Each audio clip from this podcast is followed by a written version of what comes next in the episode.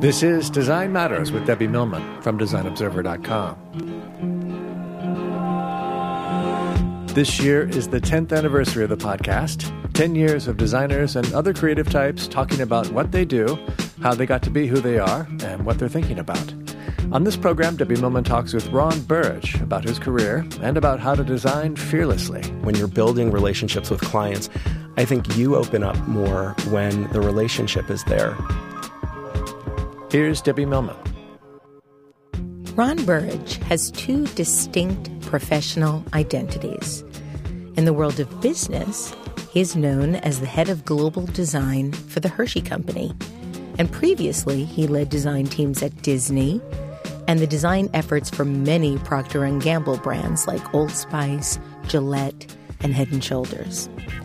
But Ron Burrage is also an actor and singer.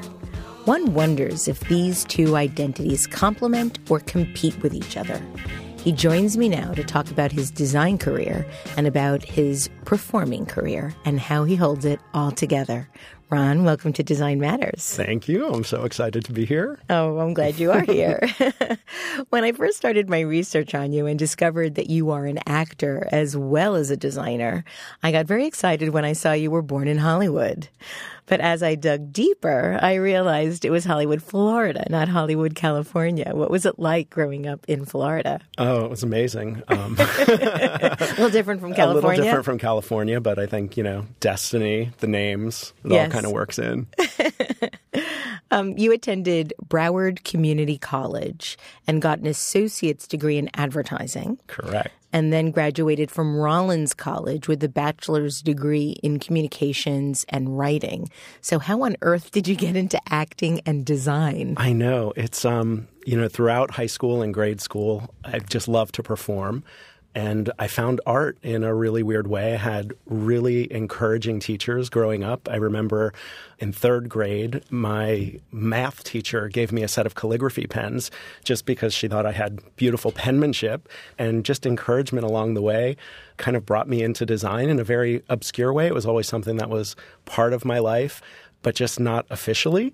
And performing in third grade, I, well, actually, second grade, I played Beulah the Big Beast in a production. A production um, of what? I have no idea. Beulah the Big Beast. Beulah the Big Beast.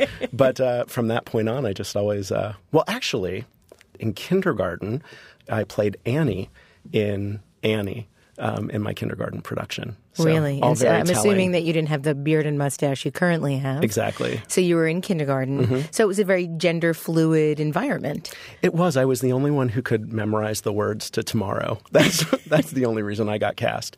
And because my great grandmother had a great wig. Uh, for me to wear. Oh, I was yeah, going to say, did perfect. you play the part as Annie a girl or Annie a boy? Annie full girl in uh, the red dress, white sash, and uh, curly wig. It was great. Wow. And a stuffed dog. I so want to ask you if you want to do a bar or two from no. tomorrow. No. Darn. The sun will come out. Thank you. So why acting and design as opposed to one or the other? Um, I think I had this irrational neither will work out. And so there might have been a fallback on either side. So if acting didn't pan out, design would. If design didn't pan out, maybe acting would. And I've been really fortunate that I've had an opportunity to do both kind of professionally, you know, always leaning more on the design side, but um, I still try to perform whenever I can. When did you realize that you had an actual talent for design? What made you decide to pick design as one of the career paths? Obviously, acting you've been doing since kindergarten, but what about the design aspect? Throughout school, art was really my strong point. So I, I, was never really the math scholar, and, and science was kind of like, oh, I've got to do it because it's it's part of the world. But I just always gravitated towards art. I had some excellent teachers throughout school that just really fostered it. And when I went for my associate's uh, degree, I kind of fell into advertising. It wasn't really something that I knew existed as a career. And I go back and think, you know, what I learned during my associate's degree, I don't really know how it kind of fits into the bigger world of branding today, but it just was always a passion of mine. I used to play advertising agency when I was a kid. Really? Um, I used to we- play school with my brother. He was my only student, but I loved playing school. what does it say about us now? I know, I know, right? uh, my aunt Gloria and I used to sit and just draw and play advertising agency. She'd be calling as the client, give me a job. I would do something for her, give it to her. Awesome. Just worked Do you have any of that work I don't. anywhere? I don't. I have the cover of my kindergarten report card that we had to design to then bring home to our family. I have that. Wonderful. Your first job out of college was as the design and production manager at Darden Restaurants. How did you get that first job? I actually, um, I start my resume with Darden, but there was uh, there were some before. Ooh, there are those skeletons you asked me about, huh? My uh, my actual first job uh, was at American Savings and Loan. Um, it was a bank in Florida, which had since been acquired by like five different banks at this point. But I started actually as a teller, and there was an, an opening in the advertising department.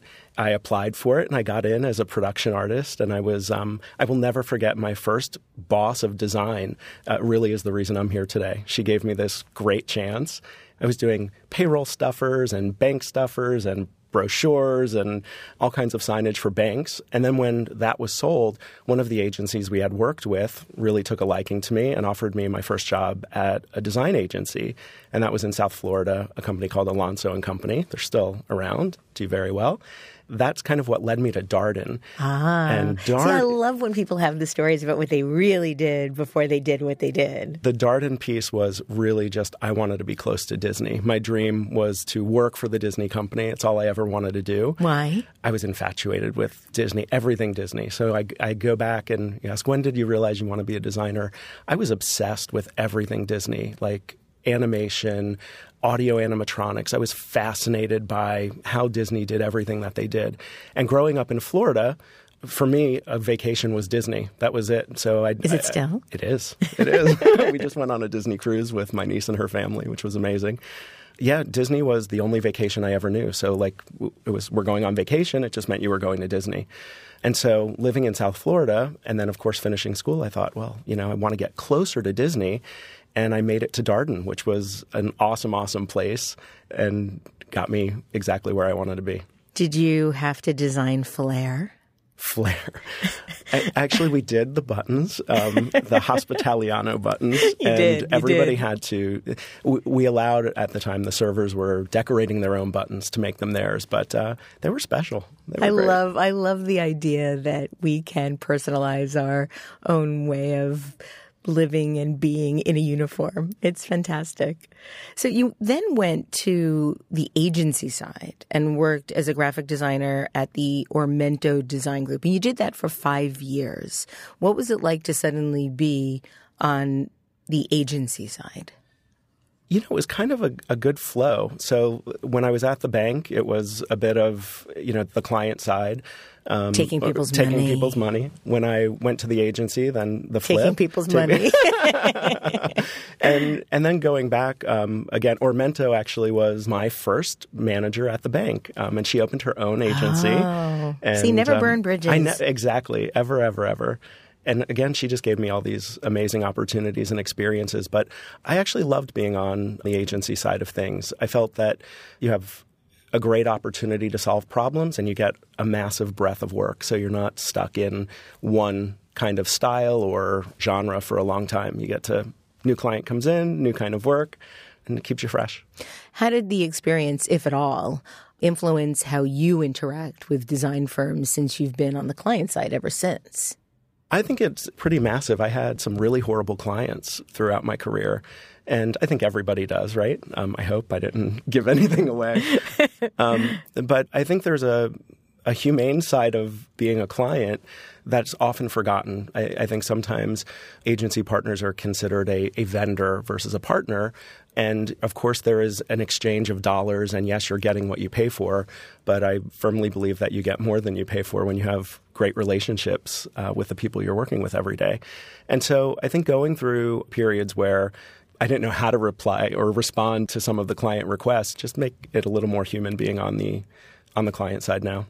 I want to talk a little bit more about the client agency relationship in a bit, but I still want to talk a little bit more about your background and your history because the next stop is a big one. In 1997, 1997, you become a senior graphic designer at the Walt Disney Company. I did. I and, did. And there you ended up leading teams of artists and illustrators at Walt Disney World. You were creating products for Disneyland Park.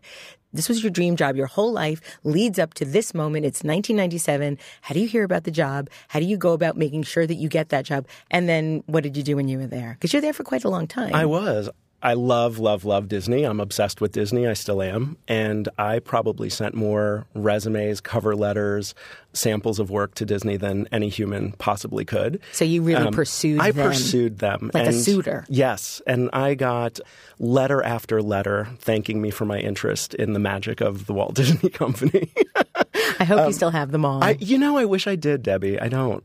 But what's crazy, and another twilight part of my life, I love Disney so much that I worked part time at the Disney store in the mall while I was working at the agency and while I was working at Darden oh restaurants God. because I just wanted to be there so badly. And I had this feeling like, well, I'm already in the company. They're just going to transfer me in and I'll start designing tomorrow. That's so awesome. Um, and uh, it didn't quite work out that way. But I was working for Darden, and so there was a little chronological shift there in, in, the beginning. So I was working for Darden, and one of my managers at Darden left.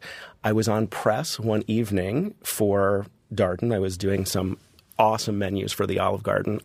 And two presses down, somebody who worked at the Disney Design Group was printing for Disney. I'm like, oh my God, I've applied a million times. I never hear from you.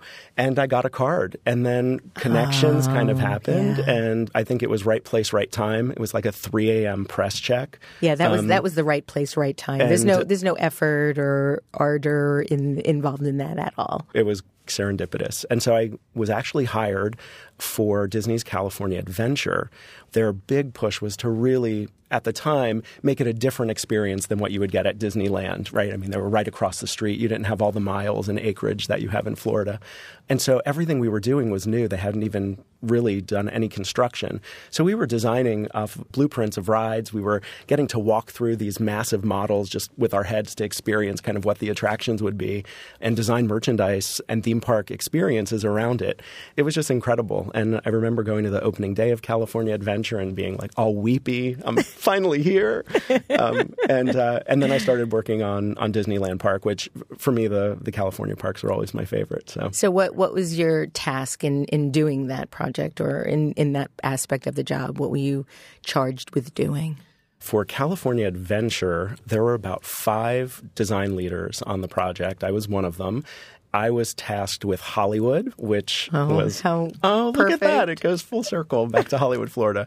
Um, so there was a, uh, an area all themed around movies, and um, I, I got to do all of the merchandise and product for Superstar Limo, and there was a show called Step in Time. None of this is there anymore, by the way. They've redone the park.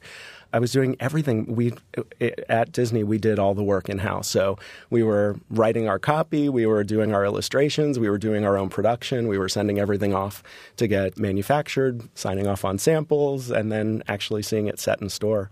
It was pretty amazing. What's the biggest thing you learned from your time at Disney? You know, I think the biggest thing I learned at Disney was there's something magical about working on a brand and an experience that just transforms kind of an experience. And so our office was actually located at MGM Studios at the time. It's also since been renamed. And at lunch, we were able to walk out into the parks and we could go and see our merchandise. We can see how things were doing. We could interact with the guests. But one of the things that you had to do as a salaried employee at Disney was actually work in the park.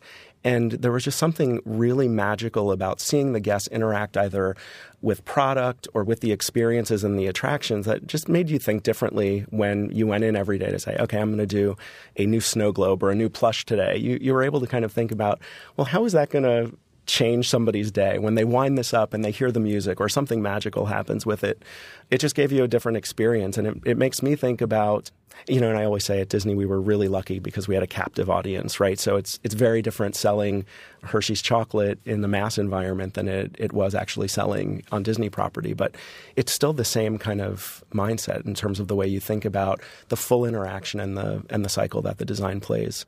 What made you decide to leave? I was young in my career and I really wanted to get to a point where I was doing more design management and really leading more brand strategy and, and thinking about bigger, broader impact on the market. And there was a lot of buzz at the time with Procter and Gamble and what they were doing with design. It just really excited me, and I jumped ship. So they recruited you. So I actually re- applied to Procter and Gamble. Um, oh, did you take that I online test? Did I did several? Actually, I took it twice because you know I left. You left and went to Cranium and then came back. So tell us about this test. It's mythic. You go in, you take the test. It's all online, and then you are either a Procter and Gamble type employee or you're not. I have no idea what this test is about, and I'm still amazed that I passed it twice. It's kind of a mythical thing. I mean, you do actually take it, you finish the test, and then hopefully your your recruiter tells you, you know, you got the job or not. I remember maybe the first time I took it, it seemed a little more math focused than than I would have liked. Oh, really? Um, yeah, there's there's definitely like quantitative, qualitative kind of reasoning and and personality kind of factoring in. I actually had several friends that I recruited to P&G who didn't make it through. Yeah. I always scratch my head because I'm like, well, I know this person. I've worked with them. They'd be amazing here. But hey. So you left Disney to move to Cincinnati, mm-hmm. and that began your first of two stints at Procter and Gamble. Correct. At the time, you were working on brands like Old Spice and Secret and Olay, but you only stayed a year. Tell us why. So my first stint at P&G, forget the test, the interview process was grueling. They were doing this thing called a design fair. So they were really trying to build the design organization. And you would actually stay in a room all day and your interviewer would come in, meet with you for an hour, you'd go through your portfolio, they'd leave. Another one would come in, you'd do this over. And I did this for like two solid days at P&G. I thought you were going to say two um, solid hours. No, it was days. It was days. um, and actually, they were on separate occasions. So the first time I came in, they were considered, and I have this crazy affinity to Olay, the brand. I I remember it like sitting on my grandmother's counter and and you just were not allowed to touch it. And I was being interviewed for a job. My first job at P&G was in beauty, and I was so excited to think about working on Olay. And then they interviewed me for baby, and then they interviewed me for home care, and then it kind of went silent. Then they offered me the job in home care. So my first stint at P&G was working on Dawn, Ivory, Cascade, Joy. I did the redesign of Joy. It didn't do well, but it was beautiful. Um, why did Why do you think that it didn't do well, even though it was beautiful? Um, you know, That's consumers the holy grail are question of our business, isn't it? I think we um, consumers actually love the Joy brand, and we were really trying to to freshen it up. There was a huge trend in in kitchen scents and fresh citrus, and and Joy was really just about you know great cleaning lemon. We tried to make it more of like a Bath and Body Works experience, and I think we were ahead of our time. I think it would do really well. So you left you left P&G the first time. I did to become the first ever creative director of Cranium, which at the time was the fastest growing independent toy and game company in the United States, mm-hmm. maybe the world. Yeah. And Cranium is described as the game for your whole brain. For any listeners that might not understand what Cranium is, can you describe it? So I, I left P&G to go to Cranium mostly because I, I missed the hands-on side of Disney. And so I thought really going in full to Procter as a design manager, I'd, I'd be great with that. But I, I didn't want to stop sketching and producing. And so this opportunity at Cranium came up, and it was kind of like the best of all worlds. There was a relationship with Gary Baseman, who yes. is just incredible and was one of my heroes actually while I worked at Disney. And in fact, when I went out to Cranium uh, for my interview, I had an interview with Gary wow. um, as part of the process. And I'm glad I passed his test, whatever well, that and was. He created the animated series Teacher's Pet. He did the art, just for so our listeners have some context in case they don't know who he is. Absolutely. And he did the original creative for Cranium. All right. of the he created the characters. But Cranium's this amazing game where it's whole body. So it's language, it's math, it's science, it's creativity and art it really is about bringing kind of the best of everyone together. And, and the whole point behind Cranium was everyone shines. So if you, if you think of other games like um, trivia games, there might be one person who's always kind of like ahead or the smartest. Or if you think of games that were all focused on music, somebody knows more about the 80s than, than the rest of the people. And what Cranium really let you do in, in the experience, everybody had a, a chance to participate. And it was really amazing. And, and the, the Cranium story is, is for another day, and there are better people to tell it than me. But their story in terms of how they became successful was just incredible. And so there was this amazing draw for me. And uh, I will say, leaving Hollywood, Florida, going to Cincinnati, or, or I should say Orlando, and leaving the sunshine and the water really made Seattle attractive to me. And this opportunity to really be on the ground floor of what Cranium was doing was incredible. I had a great, great time and experience there. We brought Cranium into publishing and into games and into toys. And we went from, you know, a small portfolio into an entertainment kind of enterprise. So much so that uh, it was acquired. I know. Um, Seventy-seven and, and a half million dollars was what Hasbro paid for that brand. And uh, well done. Yes, no, it was it was great for Cranium, and for me, it brought me back to the magic of Procter and Gamble. So they lured you back. How, how did you end up coming back? Yeah, well, you know, we knew that the sale was happening at Cranium, and and things were kind of shifting and changing there. And I actually loved my time at Procter and Gamble. I, I will say, in hindsight, the thing that I I loved most was this consumer experience that I never really had in my career. And spending so much time listening to consumers and, and just days and days behind the glass, listening to focus groups and, and hearing how you talk to consumers about design, it was just incredible for me. And it was without a doubt one of like the educational highlights of my career. And I really loved the people I worked with at Procter and Gamble. And so leaving was really, really hard, but it was an easy decision to go back. I actually had sent a note to my former manager at P&G and I said, "Hey, things are are shifting at Cranium. I'd love to talk to you about coming back." And I was in town. My my partner's family lives in Louisville, Kentucky, and uh, I was in town for the holidays. And she said, "Hey, come in and talk to us. It you know, no pressure. We'll see what happens." And uh, the rest is history. And I went back to beauty care, which was a thrill for me. So you worked at P&G when Claudia Kotchka and A.G. Lafley tried to change the public perception of brands and design, as well as create a more design centric culture at this behemoth of, of an organization. What was it like working with them at that time? You were right in the center of it. Again, it was one of the most educational kind of as it goes type of environment. We were trying new things. We were engaging in new and exciting ways. We were creating new tools to help people understand what design was. And we were doing a lot of selling of, of design. And what was amazing is you had Claudia and AG helping that task and saying, this is critical, this is important, this is something that can transform the company. And when enough people hear that, you have more opportunities to do it. So I think a lot of organizations talk about how important design is, and it is absolutely very important. But sometimes they talk it and they don't demonstrate it. And I think what, what Claudia and did brilliantly was they demonstrated the, the magic of what it could be and we had some great wins. And so it, it was one of those things where you would see the success. And, and as a design leader, I would see my colleagues' success, other design managers doing amazing things. And it was like, well, what are they doing differently than, you know, than what I'm doing? And, and what am I doing that, you know, we can share?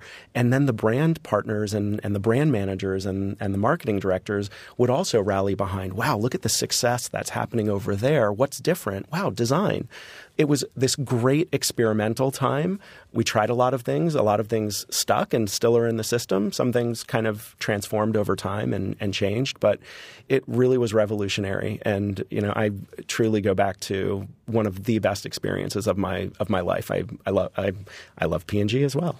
so you worked on finally at long last you get the opportunity to work on the global redesign of Olay. I did. Um, at the time you initiated the redesign, the Olay logo had only been changed twice in the previous 50 years. What was that experience like? How do you go about starting a project on the redesign of a logo that has not been changed more than twice in 50 years?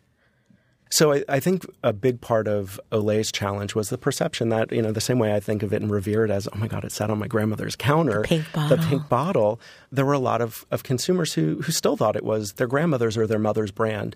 And it is one of the best products in the world, I, I believe, only because not only because I worked on it. And there was this this shift to to take that mindset away from consumers. And so the oil of dropped and it, it just became Olay. And consumers, depending on who you talk to, some still say oil of Olay. But over time I think it helped change the perception of the brand and bring the brand into into new spaces. It was a nice signal of this is revolutionary and, and a change that's happening.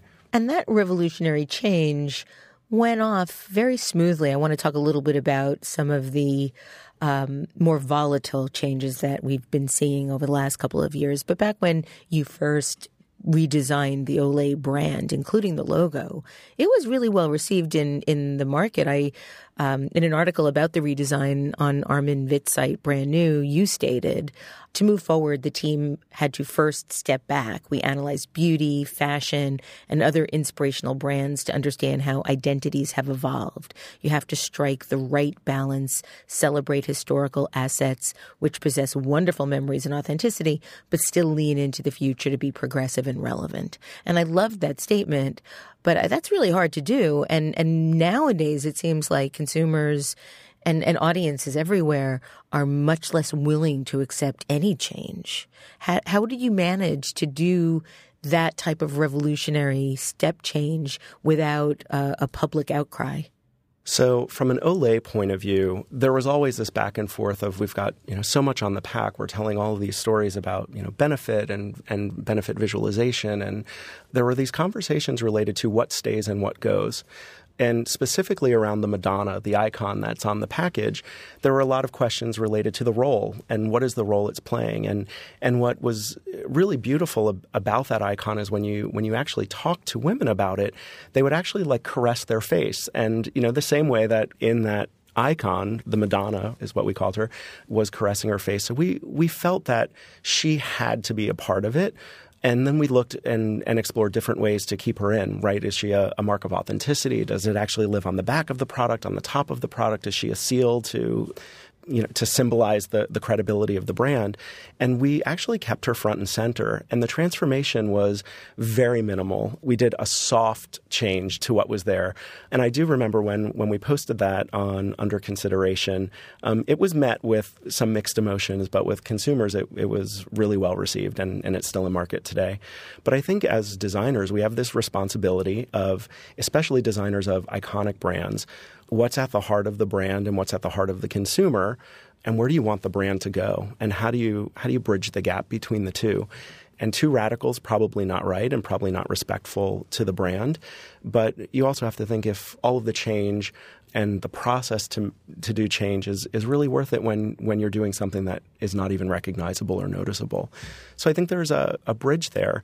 And a big part of that is doing your homework, right, as a designer. And you know, I spent a lot of time in the P&G archives going through old print, old advertising, old packaging to really understand the role of the icon, the role of the branding and, and the letter forms, to really kind of see how the brand has evolved over time and, and where we could take it and doing your homework, I think, makes you feel more confident in the choices that you're making.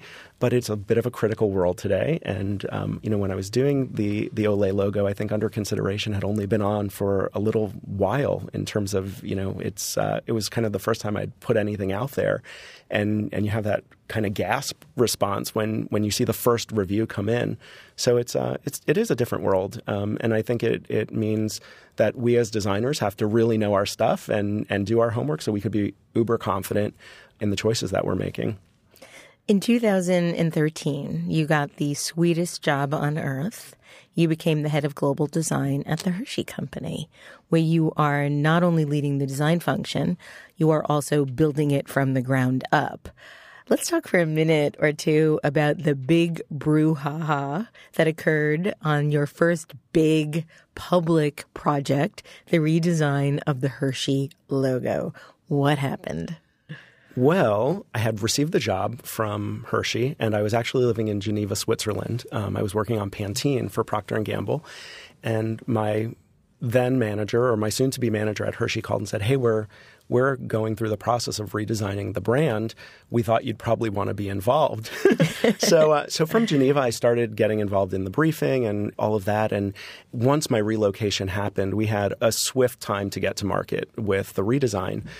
You know, this was one of those things where I was so uber confident in the work that we had produced. Same thing. I spent days in the Hershey's archives just learning the Milton Hershey story and, and what he's about and, and how he's, you know, really transformed uh, an industry, one of the things that transformed the industry was the Hershey's Kiss. Of course. And um, and so as we were thinking about, you know, what is the branding for for the Hershey company? If if you arrive in Hershey, Pennsylvania, and drive down Cocoa and Chocolate Avenue, you you see these giant Hershey Kisses street lamps everywhere. And so all of the exercises around, well, what's the logo? It's just why are we doing this? It, it's so right under our nose and of course the process to to make it happen between you know everything from CMO approval to board of director approval to chairman of the board approval.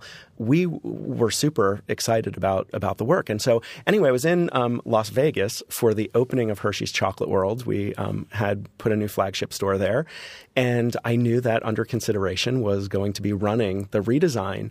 Um, and it was actually kind of a pseudo vacation day for me. I was there for the grand opening, but then I was also taking a couple days off and I don't know what it was. Time zone change. I'm like, I woke up early in the morning. I'm like, oh, I think that's supposed to run today.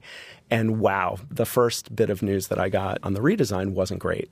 And it was something that I thought, well, this will pass. About an hour or two in the day, my my PR person from Hershey called and said, "Hey, not sure if you've seen this." um, yes, I've seen it, and it's just amazing how it took off and just kind of the the tumbleweed effect of of the comments and so it, it, it was a learning experience, certainly for me. I think I said, oh crap, like, oh, I can't say that anymore um, uh, uh, a hundred times that day. But it, it was one of those things where, you know, for me, the, the most important thing was my chief marketing officer, the CEO of the company, really stood behind the work. And, and I think it, it showed a, a huge sign from the Hershey company that we believed in what we were doing and we had done our homework. And, and out of context, I mean, what's unfortunate is the comment came in was on an element of what is a giant visual identity system that's really transformed our our town, our plants, our our corporate and so it, it, it is. It's um, it's amazing at uh, at what a, a, little news can do. Um, it was very encouraging and surprising that the Hershey Company stood behind the work so vigilantly. We've seen this happen quite a lot, whether it be Tropicana, whether it be the Gap, whether it be that college in California, where changes are very swiftly reversed because of the public outcry. In talking with Paula Scher about this over the years, she's mentioned how sad that is for designers because most change is seen with apprehension because that's just human nature. But once we start responding so quickly to that apprehension, we run the risk of being held back and not being able to make important changes in the world because we're so afraid of being bullied. And Isaac Mizrahi and I were talking about that as well, where he was talking about how the clothes on the on the red carpet have changed and you don't see as much experimental work because people are so nervous about being called out as failing and we're seeing that, of course, now, right this very second, with the response to Hillary Clinton's logo, which I find so disheartening. It's actually, I think, a really good logo, but whether or not it's a good logo or a bad logo is almost not the point. It's about whether or not we're able to see something in a different way than we have before. Why do you think that's so difficult for us, Ron? Well, I think there's a sense that well everyone has an opinion right and and we have real time access to it now I, I, think there's just a, a general kind of trigger happy response to i see it i don't like it and i go and also a general sense of it's different. You know, if I use Hershey as an example, the logo change, if you look at the before to the after, it was a wrapped kiss, it was an unwrapped kiss. Ultimately, the same parts and pieces stayed in, and there was still a resistance to change. I think with, you know, the, the current situation, I would say that the Hillary logo doesn't look much like anything we've seen in the campaign space. And so, okay, it's different, and so people maybe are reacting to it that way. And then there's just a general sense of the brands I know, the brands I love. What did you do with it? How did you take it away? You know what? As I did my research, um, after the fact. Uh, you know, there's a, a, reality of, you know, those brands kind of were either falling out of grace with consumers. These companies were looking for new ways in or new consumers, but at the same time, they were being held back maybe by just tradition. And so I think really being able to slice and dice the two is critical. But I don't know. I think we should be nicer to each other. I agree. um, I know at the time you were really afraid you were going to lose your job. I did. I mean, you had just started. This was your first big, big hurrah there. It was. And and then this all happens. How did you recover emotionally? Oh my gosh! Well, I, I was in Vegas, so that was uh, a good part of it. um, I have to say, everyone at Hershey was so supportive. I had an amazing PR team who really helped kind of just make sure that everything stayed under control. My husband was uber supportive of of everything that was going on, but it was something that you know you just don't shake out of out of your brain. And I had just brought in a new agency partner to do this work with me, and so I was so proud of them and what they were able to deliver. And so part of me was I was more concerned for them than I was for me. I, I had just rallied an entire organization around this change, and I had just presented the the redesign at our global marketing conference, and so it was unveiled to the entire company. There was a, a, a little bit of okay, I'm going to just stay under the radar for a couple of days here, but if you ever get a chance and and you get to come to our our new corporate headquarters, it is all over the place proudly displayed. So we're thrilled with it. And it was absolutely the right thing to do at the Hershey Company. Bravo to the Hershey Company for being able to withstand that kind of bullying. Let's talk about your role in design management. You're about to go on stage at the How conference to talk about how to design fearlessly. In fact, the title of your presentation is Design Fearlessly Overcome Skeptics, Criticism, and Cynicism to Deliver the Ultimate Brand Experience. So, my question is what are the top three attributes you would recommend or advise a designer to embody to be able to do the the most effective fearless work first I, I think you have to have amazing relationships and when you're building relationships with clients and, and whether that's an internal client for me at hershey or that's a client from an agency side I think you open up more when the relationship is there. And I think it's going to allow you to explore, you to be more creative and, and take more risks in the way that you actually would present work or, or the work that you would actually present. Um, so I, I, think that's first and so foremost. trust, the right? trust yeah. that you're building. The other thing is to experiment. I, I think when um, when I was in Geneva and I started sketching the Hershey logos, none of them looked like what we shipped, and I had a very clear picture in my head of what this redesign was going to look like and trusting in the process and knowing that, okay, maybe my first idea wasn't the best idea and I have to work through this. And you really need to explore and, and keep going and iterating is something where I think you you often can say, "Oh, was my first idea wrong? Is the new idea right?" And so there's a, an element that you kind of have to barter with yourself in in terms of, okay, where am I sitting and and what is the right direction? And then I I think finally confidence. You really have to believe in the work, and if if you're feeling um, I was actually just reading an article um, about, well, the client made me do it or something like that. I, I, think if you really feel that way about any work, you're you're not designing fearlessly. And so there are always going to be compromises in work for sure, things that maybe you would have done differently or you would have liked to have seen come to life differently, but you have to be confident in the work. And one of the reasons why, you know, the Hershey piece was kind of easy easier to swallow was because I, I absolutely knew it was the right thing to do. So I think those are them trust, relationships, confidence, and uh, doing your homework. Let's talk a little bit about your acting career. Oh gosh, you knew it was coming. so on your website, mm-hmm. uh, which you, I haven't updated forever. Well, so then we're working off the information okay. I was able to glean from an old website. I still pay for the domain name.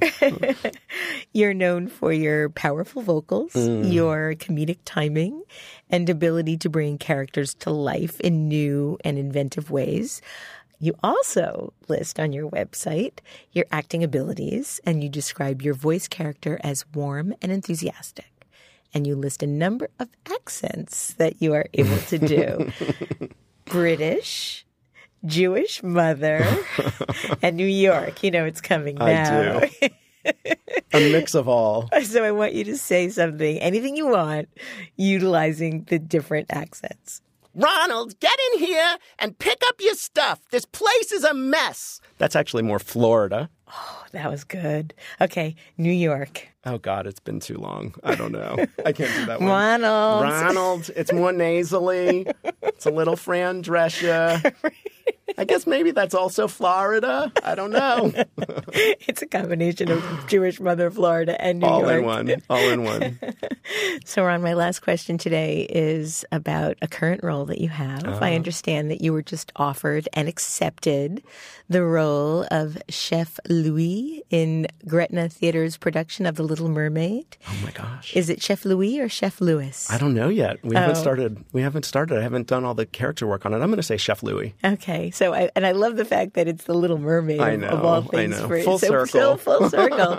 so when is that, and where can people see you perform? Okay, that is July 9th to the 19th at um, the Gretna Theater. It's in Mount Gretna, Pennsylvania, which happens to be walking distance to my house, which is amazing. Oh, party Um, and it's a it's a, an amazing um, professional summer theater, and they do a, a great season in in rep. And I'm super excited to to do it. I haven't been on stage for a few years. Oh, I can't wait to see you in it. Can't wait. Thank you so much for being on the show today, Ron. Thank you, thank you. To find out more about Ron Burrage, follow him on Twitter at Ron Burrage, R O N B U R R A G E. This year, we're celebrating the 10th anniversary of Design Matters, and I'd like to thank you for listening. And remember, we can talk about making a difference, we could make a difference, or we can do both. I'm Debbie Millman, and I look forward to talking with you again soon. Design Matters with Debbie Millman is recorded at the Masters in Branding Studio at the School of Visual Arts in New York City. It is produced by Curtis Fox Productions with technical assistance by Rainy Ortica. The show is published exclusively by DesignObserver.com. You can subscribe to this free podcast in the iTunes Store.